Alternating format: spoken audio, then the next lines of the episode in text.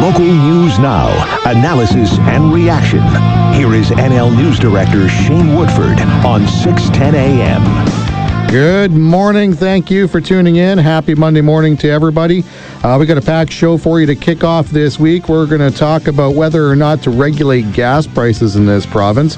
We're going to touch base on the Trans Mountain Pipeline issue with Whispering Pines First Nation Chief Mike Laborde in a bit. And we'll also talk about, that big gift the Cooper Foundation has gifted over to the Marjorie Snowden Willoughby Memorial Hospice Home here in Kamloops. But we're going to start off, as we do on Monday mornings, with Kyla Lee from Acumen Law. Good morning, Kyla. How are you? Good morning, James. Thank you. I'm well. How about you? I'm good. How was the weekend? It was busy. You are always busy. Kyla, as we know, it's been, 7 months now since marijuana was legalized in this country. And one of the big concerns pre-legalization was, oh my God, we're going to have all of these drug-impaired drivers. How are we going to be able to find them? How are we going to be able to test them? The federal government, as part of legalization, approved the Dräger Drug Test 5000, a device apparently so hideously awful at doing what it's supposed to do that most police departments in this country are saying thanks but no thanks. And now we have a second possible device that could be used by law enforcement officers, the Sotoxa device. Tell me a little bit about this thing. More on the right track? Does this thing work? Do you have concerns? What's the deal with this device? So it's closer to the right track. There are still concerns with it. It still does have a very limited operating temperature range, so it's not going to work in very cold temperatures accurately or very hot temperatures accurately, so that's obviously a big problem. My bigger concern about it is that there's a lot of moving parts with a huge potential for error. So there's the analyzer itself, then there's a cartridge that gets inserted into the analyzer, and then there's a swab which is used on the driver and then inserted into the cartridge inside the analyzer, which has to be kept perfectly level and still during the analysis. So there's a lot of potential for things to go wrong, various moving parts and aspects of the device that can fail at any point in the testing. Yeah, and the you and I talked about this with the Dräger device as well, the fact that it does not work so well in cold weather, which is a little bit of a problem in a country where winter can last from 4 to 6 months depending on where you live. Similar concerns with this device, and as well, I think the one thing that caught my eye was the keeping it level. I mean, if you're going to swab someone's mouth and you're going to put this thing in, how does a police officer do that? They have to put a level space in their car. It seems kind of weird. Yeah, it really doesn't seem like it's designed for practical roadside use. I mean, it's very difficult to find a level space when you're parked roadside because often the ground is uneven. You can't put it on the hood or the trunk of the police car because there's always a lilt to that. And so it is going to pose a lot of problems. I don't know what police are going to do to deal with that, whether they're going to build a special table inside the police vehicle or install a level in there so that they can measure things. They're going to have to do something because inevitably somebody will be cross-examined on the angle at which that device was placed, and it's going to raise problems at trial. Here's a couple of things jump to mind on this. Number one, again, we're 7 months into legalization. Police so far have been finding workarounds to not having a device after looking at the Dräger and saying, listen, this thing just doesn't meet our needs.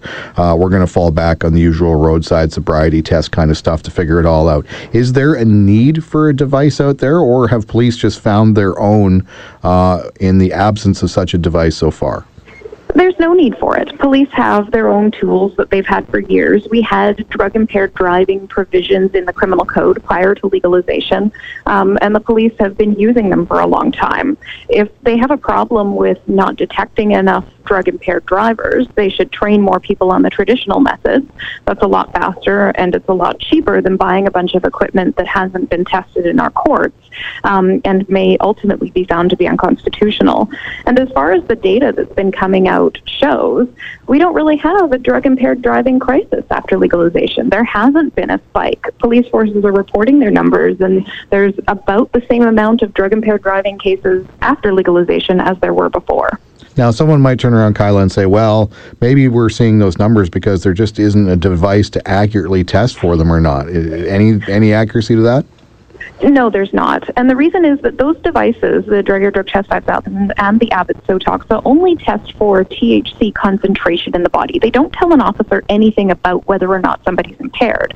And because of the way that THC is metabolized by your body, you can have very high THC concentrations with no impairing effects if THC has been stored in your fat cells and is breaking down, or if you're somebody who's a long-term user, like a medical user or a chronic recreational user. They're not going to experience the same impairment that you would with alcohol. And studies have shown there's no correlation between THC concentration and impairment in the ability to drive.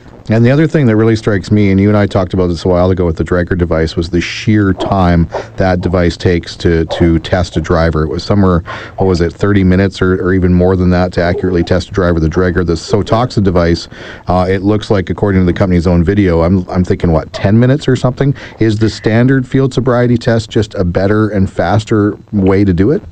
Yes, and the criminal code legislates that the standard field sobriety test is required to be done immediately, which you can do because you can tell the person, okay, stand on one leg and do this thing for 30 seconds, follow the pen with my eyes for 30 seconds, and walk this line, and that takes, a minute or two.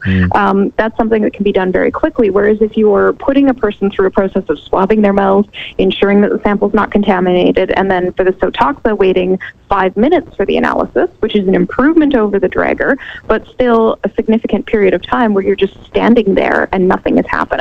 Yeah, no. I keep thinking about if they stopped traffic in any kind of road with moderate amount of traffic, it takes 10 minutes and you only have even just one device. You're looking at testing 6 drivers an hour, I don't think that works very well. The other thing I wanted to chat about, the Supreme Court ruling that you blogged about recently, basically looking at the issue of how police can question a driver based on the reasons that they pulled them over. Break this thing down for me. What's this about? So this was a murder case where a police officer had stopped a driver for a motor vehicle act infraction, or so he said. He said that there was speeding and another violation. And during the course of the traffic stop, the officer began to question the driver about drug trafficking. There was nothing conveyed to the driver to indicate that the investigation had shifted into one of drug trafficking. And the officer's justification for the questioning was, well, if I'm going to be dealing with dial-a-dope, I want to get the questioning started as soon as possible, which is a really bad thing to do, because while police are allowed to engage drivers in questioning for traffic stops at the time that they conduct them, their questioning has to be related to the thing that they're investigating. So if they stop somebody for a Motor Vehicle Act violation, they need to question in relation to Motor Vehicle Act offenses, and if the investigation shifts focus into something related to a criminal charge, they need to convey that to the driver so they know what they're being investigated for and can assert their rights properly. Yeah, the one thing that jumped out to me, there should be some leeway for an officer to switch gears. If you pull somebody over for speeding and, suddenly sees a bag of cocaine sitting in the passenger seat or, even something like a smoking gun, there should be some capacity to tackle that issue though, yeah? Yes, absolutely, and it's very easy for the police to do. All they have to do is say, sir, I see this bag of cocaine sitting on your passenger seat. I'm now investigating you for a drug offense. And then the person is aware that they're being investigated for that. But our courts have ruled under Section 9 of the Charter, your right not to be arbitrarily detained, and Section 10A of the Charter, your right to be informed of your reasons for detention, that you have to be told as soon as an officer begins to single you out for focused interrogation on a point, why you're being singled out, and given your charter rights and warnings at that point in time. The other issue I wanted to touch base on, and you raised it when you were visiting Vernon a little while ago to do some work there, the sort of separation based on gender for barristers in the Vernon Law Court system. Any update on that? Are they moving to change that? Is that a problem elsewhere? What's going on there? So there's been a very positive update. As soon as I posted my concerns on Easter Sunday, and on Tuesday afternoon, Attorney General David Eby announced that the signs had already been changed in the courthouse, so very quick action from government, which was incredibly pleasing, and not something you see very often. Yeah. And as well, he's conducting a review of all courthouses in British Columbia to ensure that gender-neutral signage is in place in every courthouse so that nobody feels excluded on the basis of their gender. Have you run into that anywhere else? Is Vernon an anomaly in your mind, or? Vernon is an anomaly in my mind, but I haven't been to every courthouse across the province. And I do know that in Toronto, there was an issue earlier this year with the same thing. The barrister's lounge was separated by men and women. In Toronto, unlike in Vancouver, the separation was actually enforced. And so the men had to go in the men's room and the women had to go into the women's room. And there were a number of women who raised their concerns on Twitter and essentially took over the men's space to protest. And now it's been changed to gender neutral. What I'm trying to figure out what the reasoning for that is. Like, it's not like it's a change room or a bathroom or, I don't know, something that require a level of privacy where you might, you know, raise the suggestion of dividing by gender. I mean, what goes on in there that would even be an issue? Well, historically, the rooms were used by lawyers for changing out of their street clothes and into their court robes. Mm. Now, most people come to court wearing most of the robing attire, and they just have to, you know, add on the vest and the gown once they get to the courthouse. So there's no, you know, changing that would require gender separation. And as well, if you do need to do that type of changing, there's always a washroom that you can go into to do it. So there's already a designated space where you can, you know, take more clothing off than you would in front of other people. Yeah. And it's no longer an issue. Our society has progressed. No kidding. Oh, one thing before we let you go, Kyla, just out of curiosity, because I see you reacted to a bit on social media, but we have the big changes ICBC is going to announce in September, where they're going to insure the driver rather than the vehicle. I don't know if there's any overlap there with what you do sort of on the legal side, but any concerns or issues as we kind of approach this regime with very little information about how that physically will look like right now? Well, it is concerning that we have very little information, and there was a recent case involving a woman who was given a $21,000 quote for her annual insurance because she wanted her husband to be listed as a driver, and he had a terrible driving record that meant that he had to pay all sorts of additional premiums to get insurance. Mm. ICBC has said that once the changes are in place, that those costs will be reduced, and you'll be able to add an additional driver for just a small premium every year. Whether or not that's true, we won't know because they've released so little information about what the changes are going to look like that we have no idea how to calculate people's insurance costs. So ideally, when would you like to see that information? I mean, obviously right now, but we're roughly about 3 months away from this thing, and I think a lot of people are really wondering, you know, especially financially, what does this look like for me? I know what my insurance is now. I know what my driving record premium is, all that kind of stuff. All of that stuff after September 1st for me and everybody else around the province is a big question mark.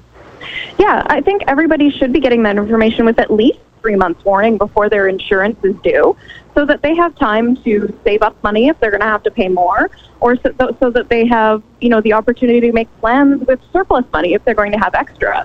I mean, insurance is a huge cost, and not everybody, in fact, most people are not in a position where they can shell out thousands of dollars on a moment's notice. Absolutely. Kyla, always a pleasure. Thank you so much for starting off our week. Yeah, thank you for having me. There we go. That's Kyla Lee from Acumen Law. We'll talk to her every Monday morning right here on The Woodford Show. We'll take a quick break. On the other side, we'll talk to the Executive Director of the Kamloops Hospice Association, Wendy Marlowe. Local news now. Radio NL, 610 a.m. and RadioNL.com.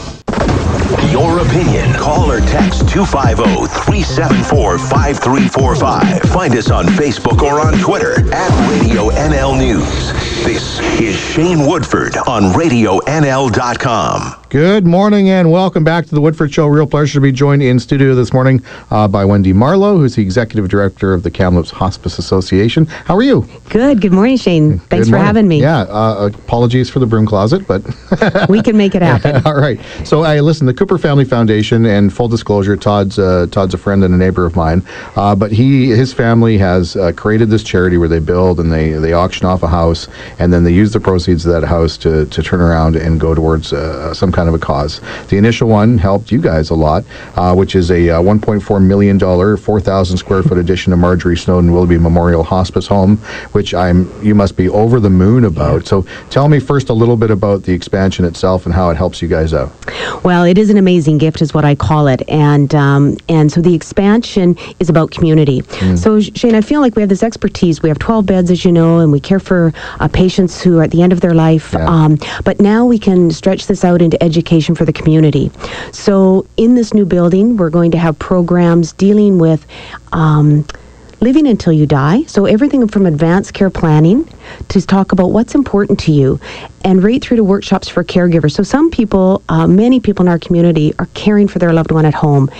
And I always say some knowledge gives them confidence. Mm. And so we want to have short workshops for people caring for their loved one at home. Some helps and tips on maybe pain management. Why won't my loved one drink or eat? And each of those workshops will have just a little piece of self-care for the caregiver. Okay, you got this new space. How does this help? What do you do now that you've got it? Obviously, a very welcome addition, and it helps you guys out immensely. But what's the next two or three steps? Well, the first thing we've been busy working at, because this is if we fast forwarded, this has come on really quickly for us, and so we're putting programs together. So we have a learning development coordinator, and she's putting programs together. Everything from the workshops we talked about. We're going to have some relaxation classes for people living with a terminal or life-limiting illness, because as we know, relaxing, deep breathing can also help with pain. Mm. And then we're going to have some yoga classes, stretching classes, and then some counseling. We started a men's morning coffee group, and we want that to continue. Navigating the holidays, some craft type, come together and do a craft at Christmas or Mother's Day to remember a loved one. And then something that I'm really happy about for the whole community, we have a resource corner. And so you can pop in and find information either online or books or pamphlets, everything from advanced care planning to grieving to what paperwork do I do to the government, or just come and have a quiet space to yourself. Yeah. So really it's an outstretch of what we do throughout the community. Do you have a waiting list? I assume you must have 12 beds. Well, I always say not per se, and the reason I say that is it depends on need. So someone may be on our list to come in, we phone, they say, you know, I'm doing really well at home, or I'm fine where I am, and I'm not going to come today. So it's really on need and who needs the bed most. The reason I ask, I'm just wondering if now that you've done this, do you turn the attention to expanding to add more beds, or whether, you know, the ones you have now, or so, I don't know if there's a need there or not. And Shane, I always say, it depends what day you ask me. Yeah. So maybe today we have 2 empty beds, and maybe by tomorrow we have none. Right. Now, we also have, they're not our beds, but there also are beds over at Overlander for the community. It's called the Trinity Wing, and there's 4 hospice beds, private hospice beds over there too. Wow. So at this point, we want to reach out into the community, support people more in their homes. What was it like when Todd and the foundation members came in the first time and said, listen, this is who we are, we want to do this, this is how we're going to get there, and this is what we want to do for you, or whether it was working with you guys to form, okay, where would the money go? But what was that journey like? It was amazing. It started with a phone call from Nellie, a voicemail saying, I'm representing a family in town that want to do something for you, you're going to want to call me. And I did, and met with Nellie, Todd, and Monica. And at that point, the plan was to build this house in Aberdeen, sell it, and the funds would come to us. And we thought that was amazing. Right. Then Nellie phoned, said, what are you going to do with the money? And I said, well, we have a strat plan. We're going to put it in a building fund. And didn't she come back about a week later and say, we're going to build it for you? And it's almost unbelievable, and you question it and think, well, how does this work? And I must say, right from the foundation to the project managers to every tradesperson, the respect they've shown and the building they've given us is beautiful. Wow. Do you continue to work with the Cooper Family Foundation on something else now, or do they move on? Well, as Nellie said at the open house Friday, she said, we'll always be part of this. If anything, if you see anything, they've also come on board for our big gala May 10th as our platinum sponsor. Yeah. And so it's pretty amazing. I feel that we have a lifelong partner with the Cooper Family Foundation. Yeah. Well, I know Todd and Monica, that place is very, very close to their heart. Yeah. And I know from a very deep place, they wanted to do something really special there, and I think they've accomplished that, but something tells me you haven't heard the last from them. We'll see. No, and you know, it's like Todd said, when his dad and his grandpa died, he said, you haven't seen the last of us, don't know what it's going to look like. Well, now we do know what it looks like. Exactly. And we're really excited to unveil the Cooper Community Resource Centre as part of the Kamloops Hospice Association. Awesome. Some good community building stuff there, and some really great work. Thanks so much for taking a few minutes this morning. Really Thanks for having me. There we go. That's Wendy Marlowe, who's the Executive Director of the Kamloops Hospice Association, as you heard. The Cooper Family Foundation doing some pretty amazing work on that front. We'll take a quick break on The Woodford Show. On the other side, we'll talk about whether or not we should be regulating our gas prices. Radio NL, RadioNL.com. Local news now. You're listening to Shane Woodford on Radio NL 610 AM and RadioNL.com. Good morning. Welcome back to the Woodford Show. There's a handful of issues out there that frustrate people more or less regardless of where they plant their political flag. Housing is one of those. Gas prices is definitely one of those. And in the last few weeks, you've heard an uproar in the gas pricing front, mainly from the Lower Mainland, but we're not immune outside, as we saw a big price bump recently here in Kamloops. Real pleasure to welcome to the show this morning a senior economist with the Canadian Centre for Policy Alternatives, Mark Lee. Good morning, Mark. How are you? I'm good, thanks. Thanks for having me on, Shane. Yeah, I appreciate you coming on. So you're making the argument that, like Quebec and the Atlantic provinces, BC should take a hard look at regulating its gas prices through the BC Utilities Commission. What do you think that would accomplish? Well, I mean, I think the key thing for drivers is to realize that there's a number of different components that are driving higher gas prices. I think a lot of the attention to date has been on taxes, in particular the recent carbon tax increase, and we had another one last year. Although if you go back over the past few years, taxes are only up a few cents per liter. It's about 6 cents per liter in Metro Vancouver. It's less than that in Kamloops because part of it is the federal GST, which just gets levied on the overall price, so it makes a little bit uneven. But here in Vancouver, where prices have peaked above $1.70 per liter, if you go back over 3 years, the total 55-cent increase, 49 cents of that can be explained by basically market factors: the price of crude oil, the profits or margins going to the refining industry, and then the retail and marketing side. Now, I did take a look at the data for Kamloops, and it seems like a lot less acute there. So yeah. Prices in it's about 34 cents less than in Vancouver. So I'm sure a lot of people in Vancouver would be happy to be in Kamloops right now in terms of getting around and doing what they do. Mm. But it is basically the same like a regional fuel market area. So the supply that comes to Vancouver also includes the Burnaby refinery, the Parkland refinery, which supplies the local market. And then we get supply from 3 refineries in Edmonton, which process crude and then transport refined products down the Trans Mountain Pipeline. Kamloops similarly gets its supply predominantly from those 3 refineries in Edmonton. And then I think there's a little bit of excess that comes via, there's a refinery in Prince George, which processes BC crude.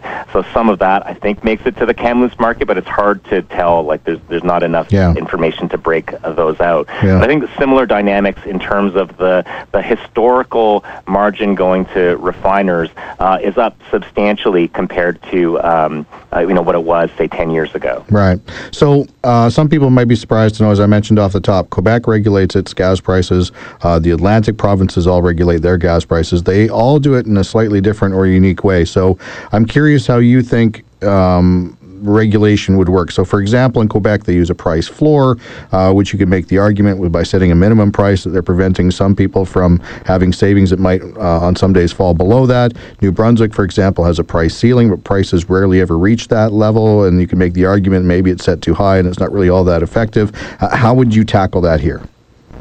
Yeah, I mean, I think Quebec has a slightly different context. I think they were concerned about some bigger retailers coming in and engaging in in price undercutting and then disrupting the market that way. That's not the situation that we're facing in BC. I think it would be informative to have a proper investigation into all of this, because there's a lot we don't know. There's a bit of a black box when it comes to some of the dynamics going with the industry. We know that it's like 3 refineries or 4 refineries here that are producing the vast bulk of our supply. But I think given where prices are right now, it makes sense to contemplate a price ceiling.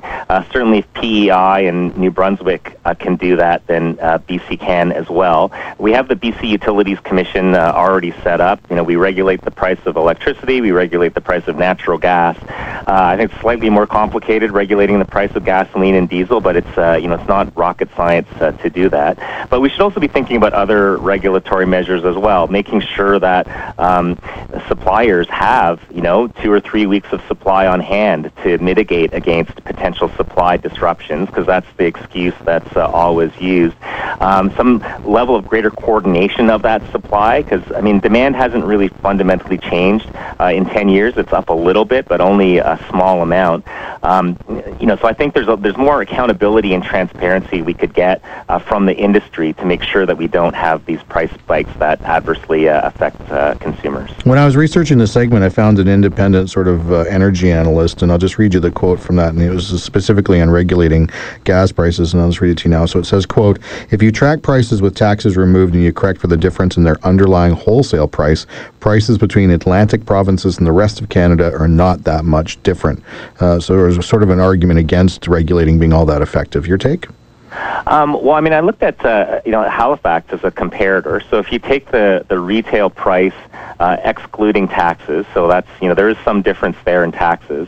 It's still about 30 cents cheaper in Halifax. So some people may say that regulation hasn't worked enough, or that the pricing tends to be right close to the ceiling of what that maximum price is. But certainly it seems to be the case that that consumers in Halifax are paying a lot less for their gasoline than they are here, and the margin going to refiners is substantially less. The other big argument on the gas front, and you hear it made a lot, and I think there's some validity to it, is if you build the Trans Mountain Pipeline, there is some capacity in that pipeline for refined product, which would increase overall supply. That overall supply would then drive down prices. What's your response to that? Well, I don't think this is actually a supply problem. I think it's an unfair pricing problem because we only have a small handful of companies that are supplying the marketplace. Really, the dynamics we're seeing right now go back to around 2015. So if you remember from summer 2014 into early 2015, the price of crude oil dropped a lot. And that price decrease was never fully reflected at the pump. So the price at the pump dropped a little bit, but I think basically the refiners and to a lesser extent the retail marketing side stepped in to take profit. And basically kept the price from dropping as much. And then since then, we've seen an escalation of these excuses from the industry. There's some kind of maintenance issue, or we're switching over to the summer blend. I think these are all convenient excuses that essentially allow excess profits be driven from BC to Alberta companies. The federal government has a competition bureau. They should be investigating this. The provincial government should set up some kind of inquiry or, something to investigate the marketplace practices here because it is very opaque. But the data that we do have available suggests that the refining industry is stepping in and taking much higher profits than they have historically and much higher than you would see in any other market in Canada. This has become a bit of a political fight over gas prices as the BC Liberals look to make some traction. I know Andrew Wilkinson told me personally a little while ago he doesn't see any gouging out there, contrary to your argument. And they're really pushing the government to have some kind of a tax break on this thing. And I'll put the caveat out there that in 16 years in power, they didn't put a break on gas taxes. And I seriously doubt they would if they reform government tomorrow. But if it's not going to be a sales tax thing, what do you see as solutions in the short term, Mark? We talked about a number of those regulatory measures, but I do think when we talk about carbon taxes, we argue that a portion of those carbon taxes should flow back to low to moderate income households because the overall increase associated with the taxes is what economists call regressive. It means it captures a bigger share of the budget of lower income households than higher income households. So I think there is some case to be made for targeted relief to lower income households who, are dependent on driving to get to work and to do their daily needs. But I wouldn't go for across the board tax cuts because it's not a supply problem. It's an unfair pricing problem. All you're going to be doing is transferring money from the public treasury where it can support good things to increase profits to the industry. So you're essentially rewarding this gouging behavior. Mark, always a pleasure. Thanks for taking a few minutes. Take care. Thanks. That's Mark Lee. He's a senior economist at the Canadian Centre for Policy Alternatives. He's making the argument that, like Quebec and the Atlantic provinces, BC should regulate its gas prices. We'll take a quick break on the Woodford Show, and we'll focus our attention on the Trans Mountain Pipeline and some other issues with Whispering Pines First Nation Chief Mike Laborde joining us in studio. Local news now. Radio NL, 610 AM and RadioNL.com. digging deeper into the day's top stories. You're listening to Shane Woodford on 610 AM and RadioNL.com. Good morning. Welcome back to the Woodford Show. Real pleasure to welcome in the studio this morning the Chief of the Whispering Pine First Nation, Mike Laborde. How are you, man? I'm good, Shane. How are you? What do you think of our broom closets? This is really small. We are comfortably close, or uncomfortably close. You know me. I'm not usually a close talker. I know, so. Right? Hey, Trans Mountain Pipeline. You and I talked about this quite a bit. I know last time I touched base with you, you were hoping to get an offer in front of the federal government by the spring. So we're gonna. It's gonna be May and on Wednesday. How are we looking? You got an offer on the table? Where are we at?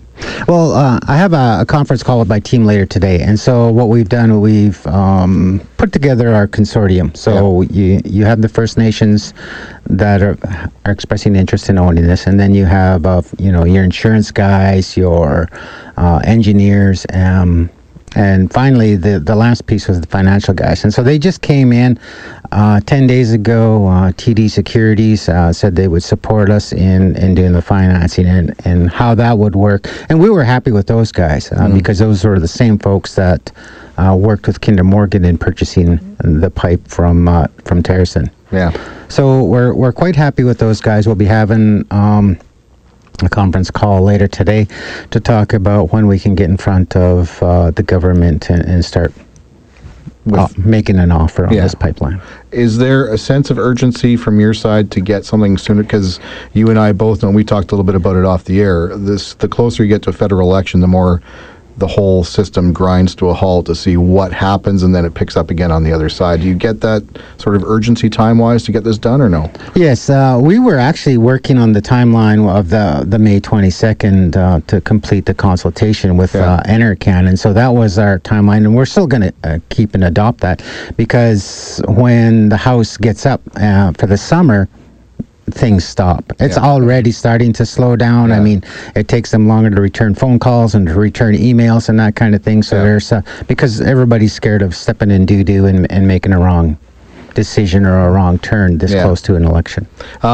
Now, the issue's made a lot of media headlines because it's a group of First Nations who want to come in and buy the pipeline. We know that just like every other community, there's some people for, there's some people against. So you're aware of this open letter from the Union of BC Indian Chiefs, who basically says, listen, the pipeline's not all that profitable. Construction costs are going out the window. We're not sure if there's a market for that. They just go on and on, basically saying, listen, First Nations communities should really stay away. And this is targeted directly at you guys. What's your response?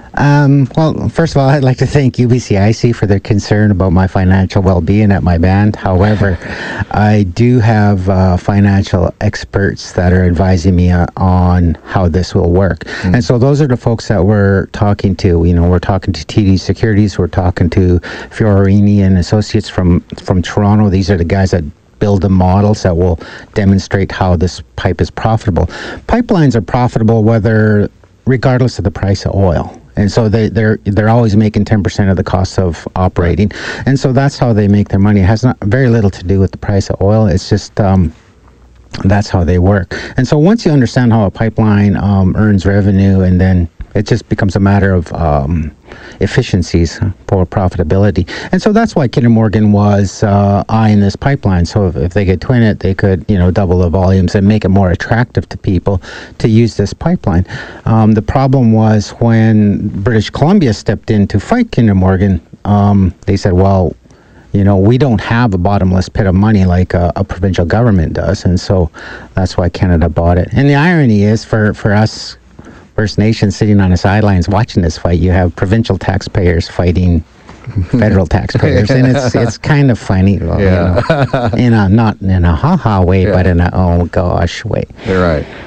You made the case recently in the Globe and Mail that if you could get in there and get control of the pipeline or partial or ownership of all of it, that it would go a long way to helping First Nations communities stand on their own 2 feet and with rights and title and all of that kind of stuff. Just sum up that argument for me. What is it? This is where, this is a demonstration of where rights and title meets economics, right? Our participation in major projects, whether they be mines, whether they be logging operations or pipelines. And so what we're looking for is a seat at the table so that we can have our voice heard when it comes to the environment. Right now, the pipeline is, you know, they have NEB, they have Thompson-Nicola Regional District, the city of Kamloops, the, you know, municipality of Clearwater. Everybody has this environmental oversight except the First Nations. Mm. And so if we can get in there on equity, we can have that environmental oversight from an owner's point of view. And the other way would be through taxation. So if we had a reconciliation fee, a toll that, you know, First Nations have always had tolls in our lands.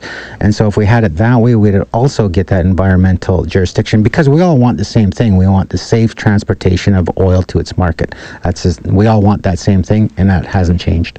Okay. Another topic, you and I have talked about this a little before, but the land title office records issue. Last time I touched base with you, you'd lawyered up, and we're looking for a cease and desist. Any update on that, either in the court process or whether somebody's reached out to you to say, hey, Mike, we're at the land titles office. We want to sit down finally and have a face-to-face and get some of this consultation underway, or where are we at? I haven't heard anything from the province, and it's like they lost my phone number or whatever, and it's you know, I've had the same phone number since 1982. So I have spoke to my lawyer, and we do have a plan, and so that's where I'm going right after we're done here. So okay. I'm going to go talk to him and see how this will fold out and take it from there. Are you frustrated? And is there frustrations from other first? Because, you know, we had the premier himself said he was going to ensure that Doug Donaldson was going to do what needed to be done. Doug Donaldson, the forest minister, stood up in the legislature and said, I'm going to ensure that there's consultation. I'm going to reach out to the land titles office. There was a sense from the land titles office they were going to try and pick up the phone and talk to people. And yet, I mean, here you are, one of the key players in this whole thing, and you've got zip. Zero. I haven't got a phone call from any of them.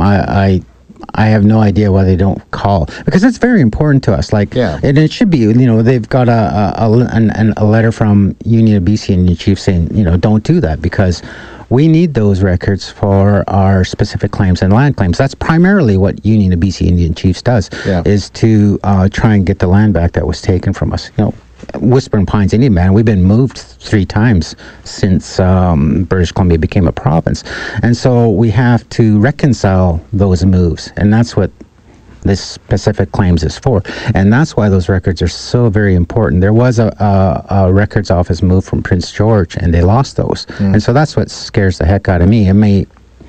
It may cost the British Columbia taxpayer more in the long run if they lose those records. Now, some of those records have already been removed. We know that for sure. And again, the process from a media perspective is fairly opaque. You know, we had a tip-off that boxes are being put in a van. We sent somebody over and found out about it. But other than that, we're kind of, you know, we're operating blindfolded on this thing, and this office is not being overly transparent, shall we say.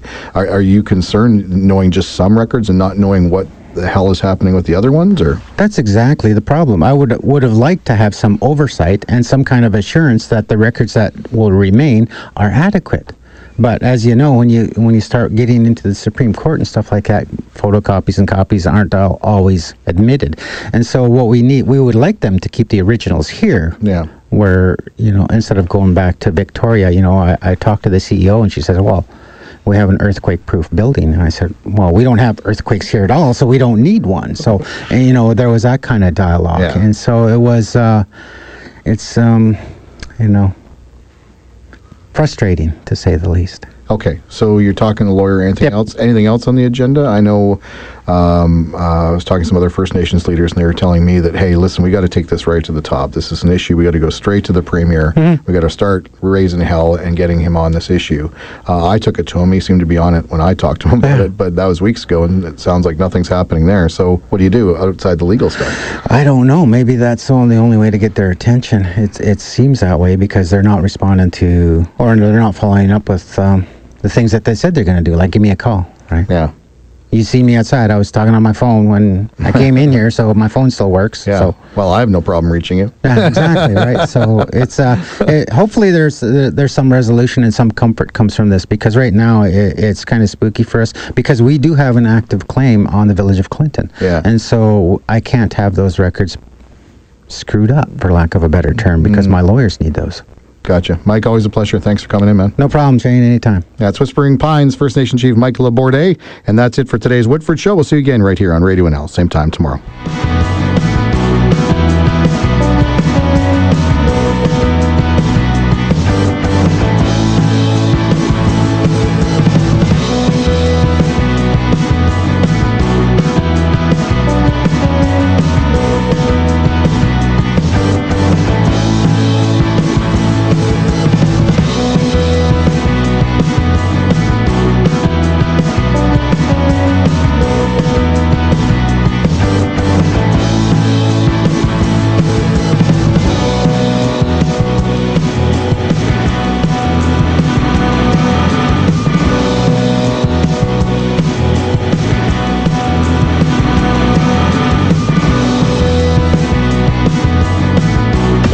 1330 Merritt, 1340 Ashcroft, Cache Creek. From CHNL in Kamloops, a Stingray radio station. This is Radio NL, 610 AM. Local news now.